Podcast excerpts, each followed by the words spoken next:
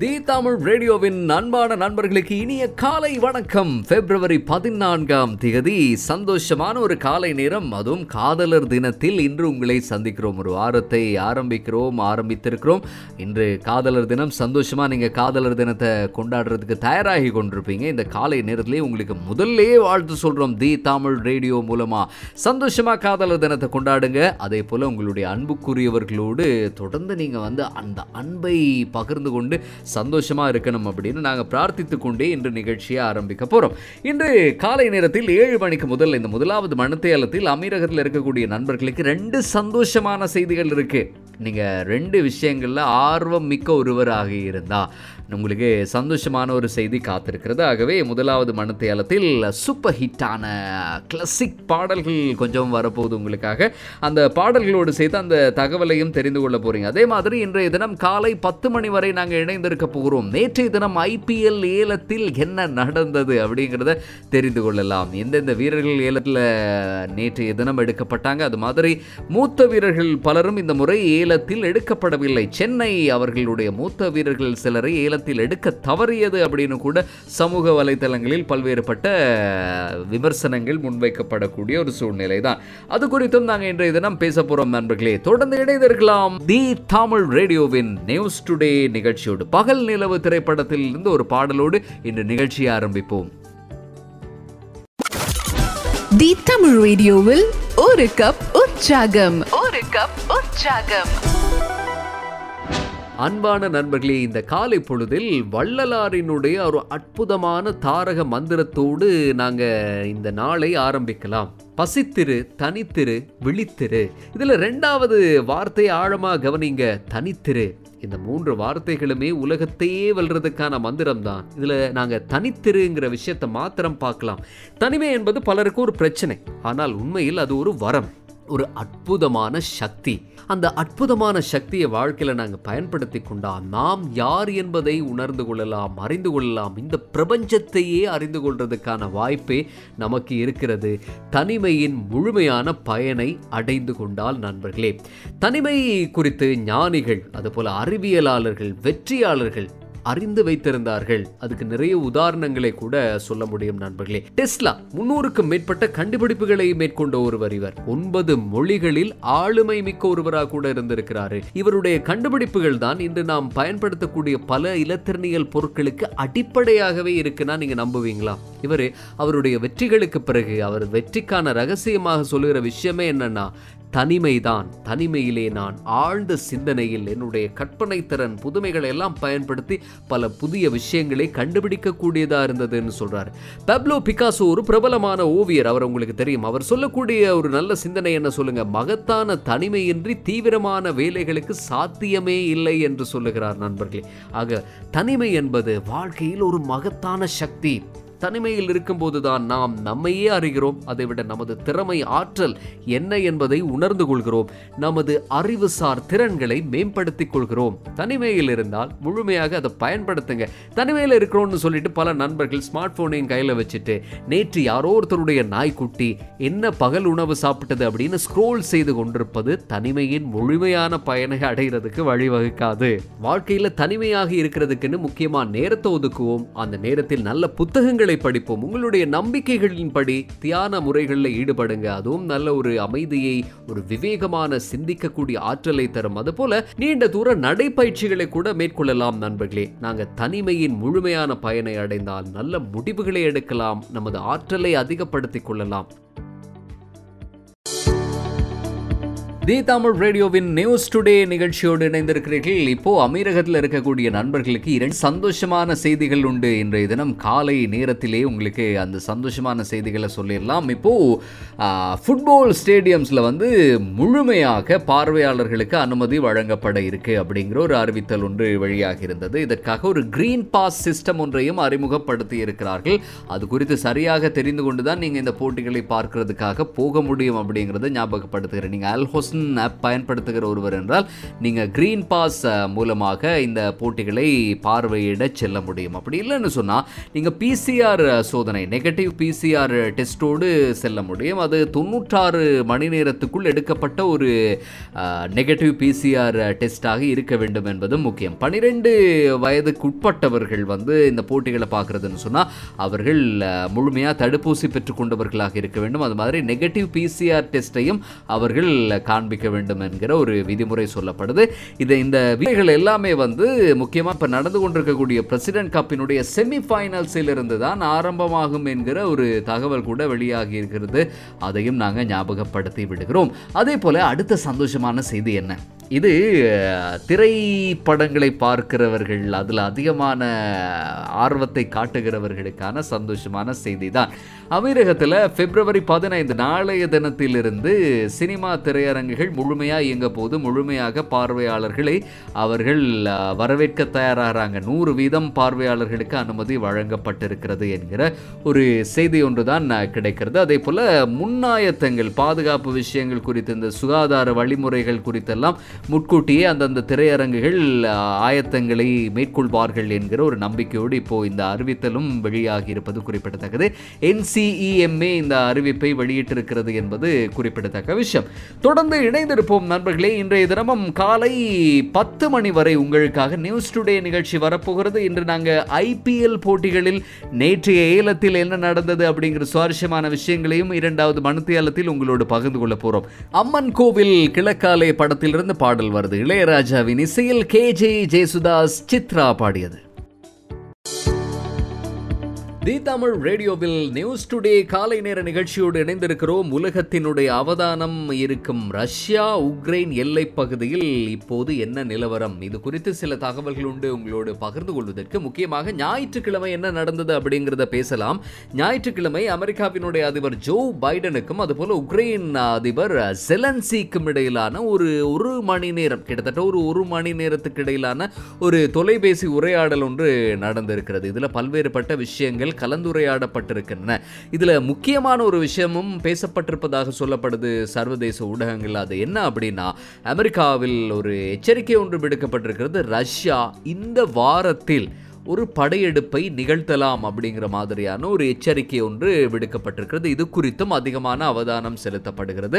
Ukraine அதிபர் ஜெலன்ஸ்கிக்கு தொடர்ந்து அமெரிக்காவினுடைய ஆதரவு இருந்து வருவதும் குறிப்பிடத்தக்கது. இப்போது உக்ரைனில் வந்து படைகள் தொடர்ந்தும் பயிற்சிகளை பெற்று வருகிறார்கள். திடீர்னு ஒரு வதந்தியால் ஒரு போர் நேர்ந்தால் அல்லது வதந்தியை வைத்து ஏதாவது ஒரு கலவரம் வன்முறை நடந்தால் அதை எப்படி அடக்குவது, அதை எப்படி கட்டுப்பாட்டுக்குள்ளே கொண்டு வருவது என்பது குறித்தும் பல்வேறுபட்ட பயிற்சிகள் நடந்து வருவது குறிப்பிடத்தக்க ஒரு விஷயம். இப்போ ரஷ்யா எல்லை பகுதிகளில் ஒரு கிட்டத்தட்ட 1 லட்சம் ராணுவ வீரர்களை வந்து குவித்து வைத்திருக்கிறது. எந்த நேரத்திலும் ஒரு படையெடுப்பு நிகழலாம், போர் நிகழக்கூடிய வாய்ப்பு இருக்கிறது என்றுதான் தொடர்ச்சியாக சொல்லப்படுது. ஏற்கனவே உங்களுக்கு தெரியும், நாங்கள் நிகழ்ச்சியிலும் பேசி இருக்கிறோம். அமெரிக்காவினுடைய வெளியுறவு செயலாளர் சொல்லியிருந்த விஷயம், இப்படி ஒரு போர் நேர்ந்தால் 50,000க்கும் அதிகமான உயிரிழப்புகள் ஏற்படுவதற்கான வாய்ப்புகள் இருக்கும். இதனால் 2 தரப்புகளும் பேச்சுவார்த்தை மூலமாக இதை தீர்த்து கொள்வது தான் சிறந்தது அப்படின்னு சொல்லி பல்வேறுபட்ட தரப்புகளிலிருந்தும் தொடர்ந்தும் சொல்லப்பட்டு வருது. உங்களுக்கு தெரியும், இந்த மாதிரியான ஒரு நெருக்கடி நிலை எதனால் தோன்றி இருக்குன்னு சொல்லி அமெரிக்கா அங்கம் வகிக்கக்கூடிய நேட்டோ அமைப்பில் உக்ரைன் இணைகிறதுக்காக தொடர்ந்து ஆர்வம் காட்டி வரக்கூடிய ஒரு நிலை இருக்கிறது. ஆனால் ரஷ்யா உக்ரைன் நேட்டோ அமைப்பில் இணைவதற்கு தொடர்ந்து எதிர்ப்பு தெரிவித்து வருகிறது.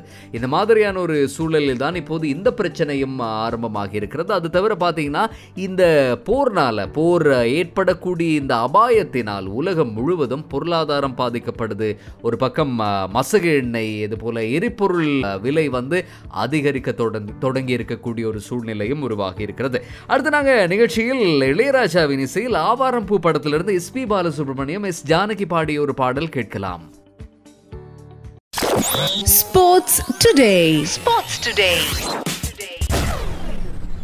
தி தமிழ் ரேடியோவின் நியூஸ் டுடே காலை நேர நிகழ்ச்சியோடு இணைந்திருக்கிறோம். இப்போது ஸ்போர்ட்ஸ் இன்றைய தினம் என்ன முக்கியமான விஷயம் அப்படின்னா, எல்லாருமே பேசுகிற ஒரு விஷயம்தான் IPL ஏலம் குறித்த தகவல்கள். நிறைய பேர் நிறைய தகவல்களை சொல்கிறாங்க. ஐயோ, இந்த அணி தவறிட்டாங்களே, இவங்களை ஏலத்தில் எடுக்கிறதுக்கு இந்த வீரரை இவர்கள் வாங்கியிருக்கலாமே அப்படின்னு பல்வேறுபட்ட கருத்துக்கள், விமர்சனங்கள் எல்லாம் முன்வைக்கப்படுவது வழக்கமான விஷயம்தான். சில நேரங்களில் இந்த அணியில் இருந்த ஒரு முக்கியமான வீரர் இந்த முறை ஏலத்தில் எடுக்கப்படவே இல்லை என்கிற வருத்தமும் பலருக்கும் உண்டு. IPL 15வது சீசனுக்கான வீரர்களின் ஏலம் தான் இப்போது நிறைவுக்கு வந்திருக்கிறது. நேற்றைய தினம் நடந்தது பெங்களூருவில் இரண்டாவது நாள். இப்போது நிறைவுக்கு வந்திருக்கு. Lucknow super giants, Gujarat titans என்ற இரண்டு புதிய அணிகளோடு மொத்தமாக இந்த முறை 10 அணிகள் விளையாட போகிற போட்டிகள் தான் நடக்கப் போகிறது. போட்டிகளுக்கான விறுவிறுப்பு இன்னும் அதிகமாகியே இருக்கிறது என்று சொல்லலாம். முதல் நாள் இந்திய வீரர்கள் அதிகமாக ஏலத்தில் எடுக்கப்பட்டாங்க. இரண்டாவது நாள் நேற்றைய தினம் வெளிநாட்டு வீரர்கள் பலரும் ஏலத்தில் எடுக்கப்பட்டிருந்தது முக்கியமான விஷயமாக பார்க்கப்பட்டது. அதிகபட்சமாக இங்கிலாந்து அணியைச் சேர்ந்த லியம் லிவிங்ஸ்டோன் பஞ்சாப் அணியால் 11.5 கோடிக்கு ஏலத்தில் எடுக்கப்பட்டார். அதே போல இஷாந்த் சர்மா, புஜாரா மற்றும் சௌரப் திவாரி போன்ற வீரர்களை எந்த அணியும் ஏலத்தில் எடுக்கவில்லை. அதே போல New Zealand allrounder James Neesham, England பந்து வீச்சாளர் கிறிஸ் ஜார்டன், இங்கிலாந்து அணியினுடைய கேப்டன் இயன் மோகன் போன்றவர்களையும் எந்த அணியும் ஏலத்தில் எடுக்கவில்லை என்பதும் குறிப்பிடத்தக்க ஒரு விஷயமாகவே பார்க்கப்படுது. அதே போல சிங்கப்பூரை சேர்ந்த கிரிக்கெட் வீரர் டிம் டேவிட், அவருடைய அடிப்படை விலை குறிக்கப்பட்டிருந்தது 40 லட்சம் தான்.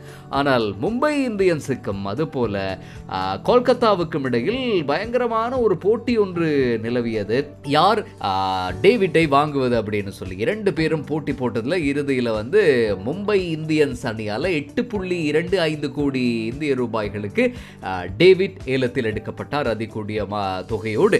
டேவிட்டை பொறுத்தமட்டில் இவர் நிறைய பிக் பேஷ் போட்டிகளில் விளையாடி இருக்கிறார். பாகிஸ்தான் சூப்பர் லீக்ல விளையாடி இருக்கிறார். இவர் விளையாடிய வீடியோக்களை எல்லாம் பார்த்தீங்கனாலே தெரியும், இவருக்கு இந்த தொகை கொடுத்தது ஒரு அளவில் நியாயம்தான். இந்த இரண்டு அணிகளும் போட்டி போட்டதிலும் ஒரு நியாயம் இருக்கிறது அப்படிங்கிறத உங்களால் கணிக்கக்கூடியதாக இருக்கும். சிறந்த ஃபார்மில் இருக்கக்கூடிய வீரர், அடித்தாடக்கூடியவர், சிக்ஸர் பவுண்டரின்னு பறக்கும் அவ்வளவு சூப்பரான டைமிங்கில் விளையாடக்கூடிய ஒரு வீரராகவே சிங்கப்பூரை சேர்ந்த டிம் டேவிட் பார்க்கப்படுகிறார். அவர் பிறந்ததெல்லாம் ஆஸ்திரேலியாவில் தான் என்பதும் குறிப்பிடத்தக்க விஷயம். இன்னும் சில விஷயங்கள் உண்டு. இந்த IPL ஏலத்தில் இரண்டாவது நாள் என்ன நடந்தது அப்படிங்கிறத பார்க்க போறோம்.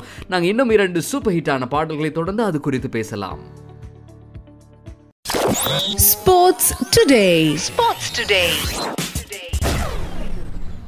தி தமிழ் ரேடியோவின் நியூஸ் டுடே கேட்டுட்டு இருக்கோம். IPL இரண்டாவது நாள் ஏலத்தில் என்ன நடந்தது? சென்னை சூப்பர் கிங்ஸ் அணி அவர்களுடைய பல மூத்த வீரர்களை ஏலத்தில் எடுக்காமலே போயிட்டாங்களே அப்படிங்கிற ஒரு வருத்தம் கூட பலருக்குமே இருந்தது. இது குறித்தும் பார்க்க போகிறோம். இன்னும் சில விஷயங்கள் உண்டு. இங்கிலாந்தின் வேகப்பந்து வீச்சாளர் ஜோஃப்ரா ஆச்சரை ஏலத்தில் எடுக்கிறதுக்காக ஹைதராபாத் அணிக்கும் மும்பை இந்தியன்ஸ் அணிக்கும் இடையில் ஒரு கடுமையான போட்டி ஒன்று இருந்தது. இறுதியில் மும்பை இந்தியன்ஸ் 8 கோடி ரூபாய் கொடுத்து ஏலத்தில் எடுத்துட்டாங்க. மேற்கிந்திய தீவுகள் அணியைச் சேர்ந்த ரொமாரியோ ஷபாட்டை ஹைதராபாத் அணி 7.75 கோடி ரூபாய்க்கு ஏலத்தில் எடுக்க, மேற்கிந்திய தீவுகள் அணியைச் சேர்ந்த ஆல்ரவுண்டர் ஓடியன் ஸ்மித்தை 6 கோடி ரூபாய்க்கு பஞ்சாப் ஏலத்தில் எடுக்கிறது. அதுபோல் இந்தியாவைச் சேர்ந்த சிவம் துபவை சென்னை சூப்பர் கிங்ஸ் அணி 4 கோடி ரூபாய்க்கு ஏலத்தில் எடுத்திருந்ததும் குறிப்பிடத்தக்க விஷயம். ஆனால் முக்கியமாக உலக கோப்பை 19 வயதுக்குட்பட்டவர்களுக்கான போட்டி நடந்தது ஞாபகம் இருக்கும் உங்களுக்கு. இந்த போட்டியில் இந்திய அணியினுடைய கேப்டனாக இருந்த யாஷ் தூள், இவரை டெல்லி கேபிட்டல்ஸ் 50 லட்சத்துக்கு ஏலத்தில் எடுத்திருக்கிறார்கள். நான் முதல்ல சொன்ன மாதிரி சென்னை சூப்பர் கிங்ஸ் யார் யாரையெல்லாம் இழந்திருக்காங்கன்னா, ஃபெஃப்டு ஃப்ளசிஸை ஏலத்தில் எடுக்க தவறிட்டாங்க. அது மாதிரி முக்கியமாக சுரேஷ் ரெய்னாவையும் கூட அவர்கள் ஏலத்தில் எடுக்க தவறிவிட்டார்கள். இது குறித்து சமூக வலைத்த நிறைய பேர் நிறைய விதமான கருத்துக்களை பகிர்ந்து கொள்கிறார்கள். ஆனால் பொதுவாக சென்னை ஒரு கொள்கையோடு இருப்பாங்க. 5 கோடிக்கு மேலே போகிறதில்லை அப்படிங்கிற மாதிரியான ஒரு கொள்கையோடு இருப்பார்கள். ஒரு ஆரம்ப துடுப்பாட்ட வீரரையோ அல்லது ஒரு முக்கியமாக மத்திய கள வீரர்களையோ 5 கோடி ரூபாய்க்கு மேல அவங்க ஏலத்தில் வாங்க மாட்டாங்க. ஒரு 4-4.5 கோடியோடு நின்று கொள்வார்கள். அந்த மாதிரி தான் அவர்கள் முயற்சி செய்தார்கள் ஃபெஃப்டு ஃப்ளசிஸை எடுக்கிறதுக்கு. ஆனால் 4 கோடி கடந்து அவர்கள் அதை பெற்றுக்கொள்றதுக்கு முயற்சி செய்யவில்லை. முன்னாள் கிரிக்கெட் வீரர் சச்சின் டெண்டுல்கரின் மகன் அர்ஜுன் டெண்டுல்கரை 30 லட்சம் ரூபாய்க்கு மும்பை இந்தியன்ஸ் அணி ஏலத்தில் எடுத்தது. அதுபோல முதல் நாளில் 74 வீரர்கள் 10 அணிகளால் ஏலத்தில் எடுக்கப்பட்டிருந்தாங்க. அதில் தமிழக வீரர்களும் உண்டு. அஸ்வின், நடராஜன், வாஷிங்டன் சுந்தர். தமிழ்நாட்டு அணிக்காக விளையாடுற ஷாருக் கான் குறித்து நேற்று பேசினோம். அவரும் பஞ்சாப் அணிக்காக 9 கோடி இந்திய ரூபாய்கள் ஏலத்தில் எடுக்கப்பட்டிருந்தார் என்பது குறிப்பிடத்தக்க விஷயம். தி தமிழ் ரேடியோவின் நியூஸ் டுடே காலை நேர நிகழ்ச்சியோடு சந்தோஷமாக இணைந்திருக்கிறோம் நண்பர்களே. இப்போது உங்களுக்கு ஒரு அற்புதமான ஒரு ஆய்வு முடிவு ஒன்று, புதமான அப்படின்னு சொல்கிறத விட இது ஒரு முக்கியமான ஆய்வு முடிவு ஒன்று குறித்து உங்களோடு சில தகவல்களை பகிர்ந்து கொள்ளப் போகிறேன். இது அகமதாபாத்தில் இருக்கக்கூடிய IIM என்கிற ஒரு அமைப்பு நடத்திய ஒரு ஆய்வு முடிவு. இந்த ஆய்வினுடைய நோக்கம் என்னவா இருந்தது அப்படின்னு சொன்னால், பெண்களும் பல்வேறுபட்ட துறைகளில் பணிபுரிகிறார்கள் ஆண்களோடு சேர்ந்து. இந்த மாதிரியான நேரங்களில் அவங்களுக்கு வழங்கக்கூடிய ஊதியம் ஆண்களோடு ஒப்பிடுகையில் என்ன மாதிரியான ஒரு நிலையில் இருக்கிறது, அதுக்கான தரவுகளை எல்லாம் கூட அவர்கள் திரட்டி இருக்கிறார்கள். கிட்டத்தட்ட ஒரு 200 கம்பெனிகளில் வந்து தரவுகளை திரட்டி அவர்களிடம் கருத்துக்களை பெற்றுக்கொண்டு தான் இந்த ஆய்வே நடத்தப்பட்டிருக்கிறது. இந்த ஆய்வினுடைய முடிவில் பொதுவாக எல்லோருமே சொல்லக்கூடிய ஒரு விஷயமும் தான், ஆண்களை விட பெண்கள் அந்தந்த பதவிகளில் இருந்தாலும் கூட குறைவான ஊதியத்தை தான் பெறுகிறார்கள் அப்படிங்கிற விஷயம்.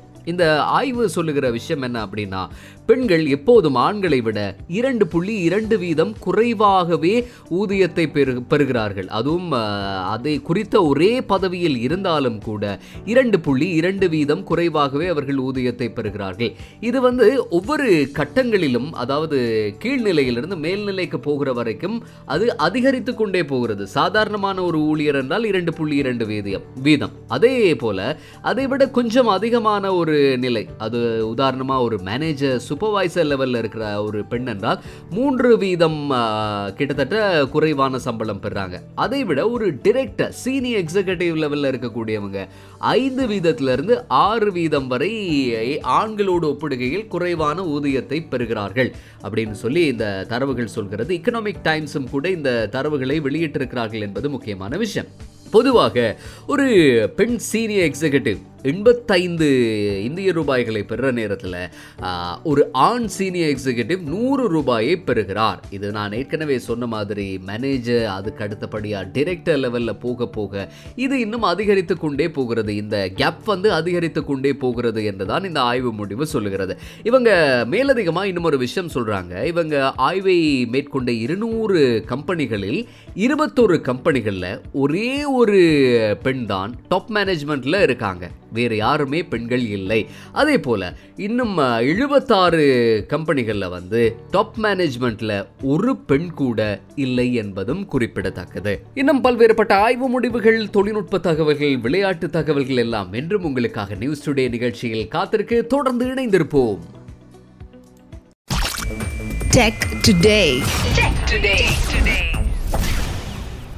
இன்று தொழில்நுட்ப தகவல்களில் காதலர் தினத்தோடு உங்களுக்கான ஒரு சூப்பரான ஒரு தகவல் இருக்கிறது. ஃபேஸ்புக் பயன்படுத்துகிறவர்கள் அதிகம், ஆனால் இப்போது டிக்டாக் பயன்படுத்துகிறவர்களுடைய எண்ணிக்கை தொடர்ச்சியாக அதிகரித்து செல்வது வந்து இப்போ ஃபேஸ்புக்கு ஒரு பெரிய ஒரு பிரச்சனையாகவே இருக்கிறது. மெசஞ்சரில் ஒரு புதிய அம்சத்தை கொண்டு வர்றாங்க இந்த வேலண்டைன்ஸ் டேயோடு. அது குறித்து தான் நாங்கள் பேச போகிறோம். அந்த வேலண்டைன்ஸ் டேயோடு அவர்கள் அறிமுகப்படுத்துகிற இந்த விஷயம் வாய்ஸ் மெசேஜஸுக்குத்தான் வரப்போகிறது. ஒன்று வாய்ஸ் மெசேஜில் ஒரு புதிய அம்சம் போகிறது, இன்னும் ஒன்று வாய்ஸ் மெசேஜ் வந்து நீங்கள் இதற்கு முதல் ஒரு வாய்ஸ் மெசேஜ் அனுப்புவதென்றால் அதை நீங்கள் ப்ரிவியூவ் செய்கிறது கடினமாக இருந்திருக்கும், அது செய்ய முடியாமலேயே இருந்திருக்கும். ஆனால் இனி நீங்கள் ஒரு தகவலை உங்களுடைய அன்புக்குரிய ஒருவருக்கு அனுப்புறதுக்கு முதல் நீங்கள் ரெக்கார்ட் செய்தது சரியாக இருக்கா அப்படிங்கிறத மீண்டும் ஒரு முறை கேட்டு பார்த்துட்டே அனுப்புறதுக்கான வசதி மெசஞ்சரில் வரப்போகிறது. அது தவிர இது நாள் வரையில் வந்து மெசஞ்சரில் வாய்ஸ் நோட் அனுப்பியவர்களுக்கு தெரியும் அதில் இருக்கக்கூடிய கஷ்டம் என்ன அப்படின்னு. அதாவது ஒரு நிமிஷத்துக்குள்ளே நீங்கள் உங்களுடைய தகவலை அனுப்பி விட வேண்டும். ஆனால் இப்போ வரப்போகிற புதிய அம்சம் என்ன அப்படின்னா, 30 நிமிடங்கள் வரை நீங்கள் அனுப்பலாம். தாராளமாக நீங்கள் வந்து பேசி அனுப்ப முடியும். ஒரு பெரிய ஒரு பக்கமான கட்டுரை ஒன்றையே வாசித்து அனுப்பலாம் அப்படிங்கிற மாதிரியான ஒரு நிலைமை தான் வரப்போகிறது. ட்விட்டரினுடைய கடந்த ஆண்டின் இறுதி காலாண்டுக்கான வருமான விவரங்கள் சில கிடைக்கின்றன. அது மாத்திரமல்ல, அவர்கள் கடந்த ஆண்டு 2021ஆம் ஆண்டினுடைய கடைசி காலாண்டு, ஜெக் டோசியினுடைய கடைசி காலப்பகுதிகளில் வந்து ஒரு வளர்ச்சியை கண்டிருக்கிறது அப்படிங்கிற தகவல் ஒன்று கிடைக்கிறது. கிட்டத்தட்ட ஒரு 6 மில்லியன் புதிய பயனாளர்கள் இணைந்திருக்கிறார்கள் அப்படிங்கிற ஒரு தகவல் கிடைத்திருக்கிறது. ஆனால் இந்த தரவுகளை வைத்து பார்க்குற நேரத்தில் அமெரிக்காவில் அமெரிக்க பயனாளர்கள் அதிகமாக இல்லை என்பது தெரிகிறது. அதாவது 2021ஆம் ஆண்டு கடைசி காலாண்டில் 37 மில்லியன் அமெரிக்கர்கள் இருந்திருக்கிறார்கள். இப்போ பார்த்தீங்கன்னா அது ஒரு 38 மில்லியனாக 1 மில்லியன் தான் அதிகரித்திருக்கிறது. ஆனால் சர்வதேச அளவில் 6 மில்லியன் பயனாளர்கள் புதிதாக இணைந்திருக்கிறார்கள் என்கிற ஒரு தகவல் தான் கிடைத்திருக்கிறது. அதுபோக இவர்களுடைய வருமானம் தொடர்பான ஒரு தகவலும் உண்டு நண்பர்களே. அதில் பார்த்தீங்கன்னா கடந்த ஆண்டு 2021ஆம் ஆண்டினுடைய கடைசி காலாண்டு 1567 மில்லியன், அதாவது 1.57 பில்லியன் டாலர்கள் வருமானம் ஈட்டி இருக்கிறது ட்விட்டர்.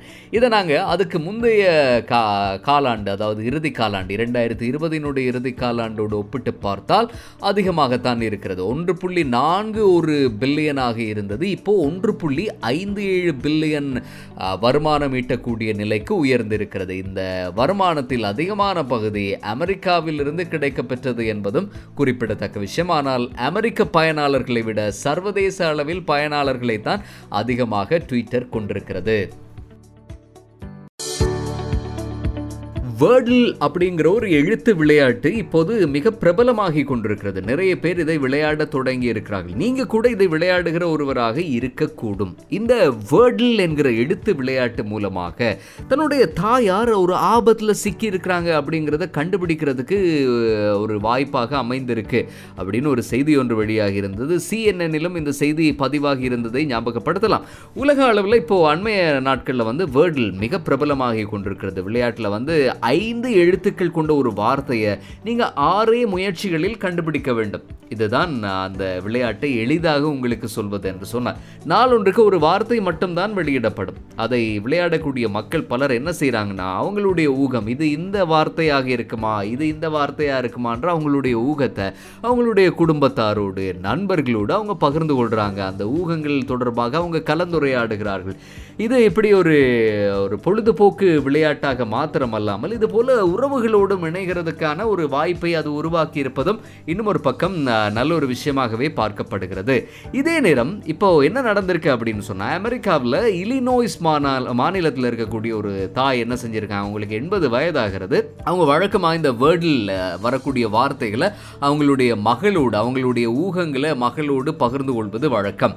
ஒரு நாள் அந்த மகள் சந்தேகம் வந்திருக்கு. ஏன்னா தன்னுடைய தாயார், அதாவது டெனிஸ் ஹோல்ட்னு சொல்லக்கூடிய அவங்களுடைய தாயார் அவங்களுக்கு அழைப்பு எடுத்து இந்த ஊகங்கள் தொடர்பாக எதுவுமே சொல்லவில்லை அப்படின்னு ஒரு சந்தேகம் வந்ததால் திடீர்னு என்ன செஞ்சுருக்காங்க, அவங்க காவல்துறைக்கு அறிவித்திருக்கிறார்கள். காவல்துறையினரும் அந்த இடத்துக்கு போய் பார்த்தா அந்த வீட்டினுடைய ஜன்னல் கண்ணாடி உடைந்து போயிருந்தது கண்டுபிடிக்கப்படுது.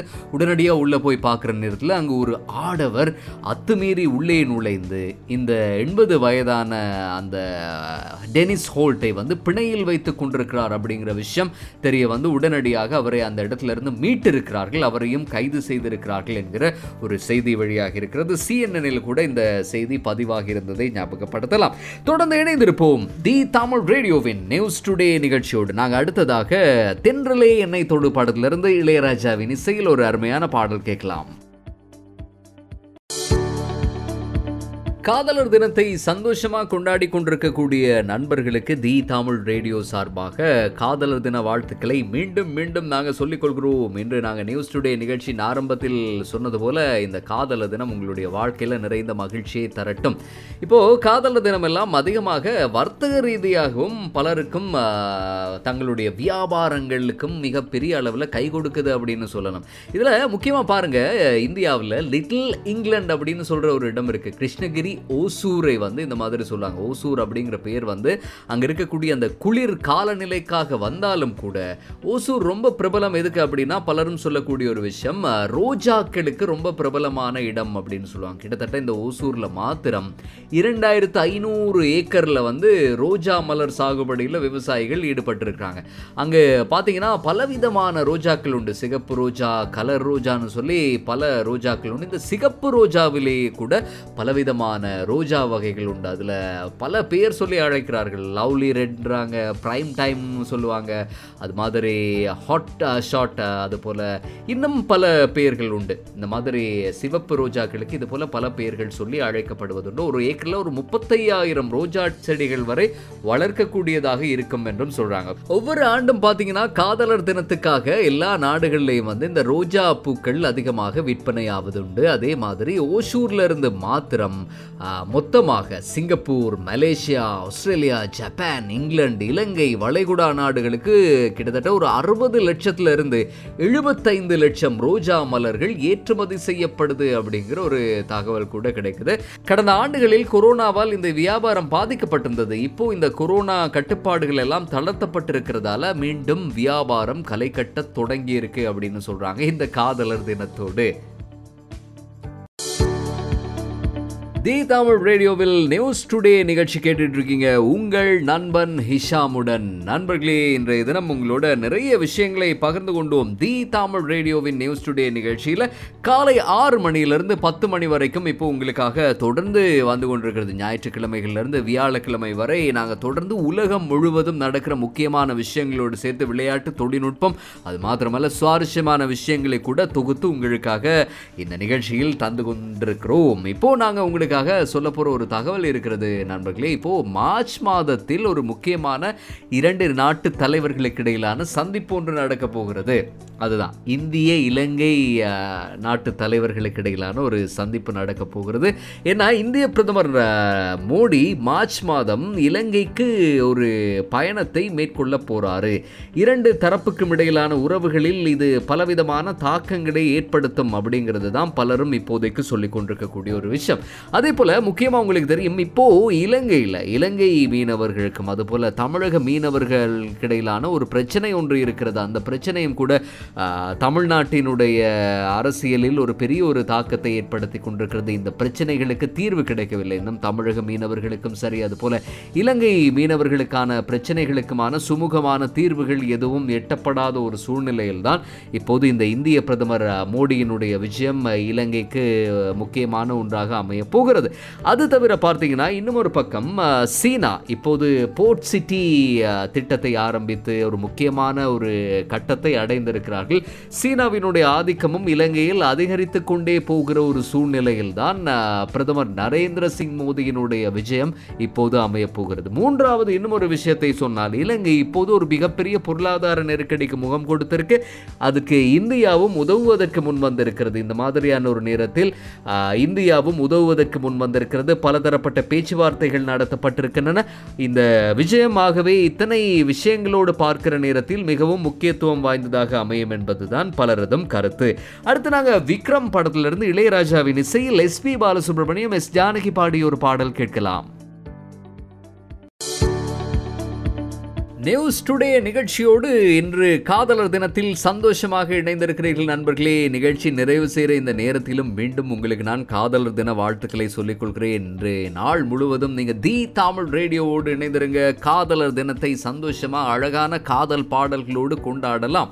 அதே போல் உங்களுடைய அன்புக்குரியவர்களுக்கும் சந்தோஷமாக நல்ல பரிசுகளை கொடுத்து காதலர் தினத்தையும் கொண்டாடுங்க அப்படிங்கிறது ஞாபகப்படுத்தி கொண்டு, கார்த்திக் சுப்ராஜ் ஒரு நேர்காணல் ஒன்று போது, அதாவது மகான் படம் வெளியாகி இருக்கிறது இல்லையா, இந்த திரைப்படத்தினுடைய நேர்காணல் ஒன்றின் போது ஒரு முக்கியமான விஷயம் ஒன்றை பகிர்ந்து கொண்டார். அது உங்களோட இந்த நிகழ்ச்சி நிறைவாக சொல்லி விடைபெறலாம் அப்படின்னு நினைக்கிறேன்.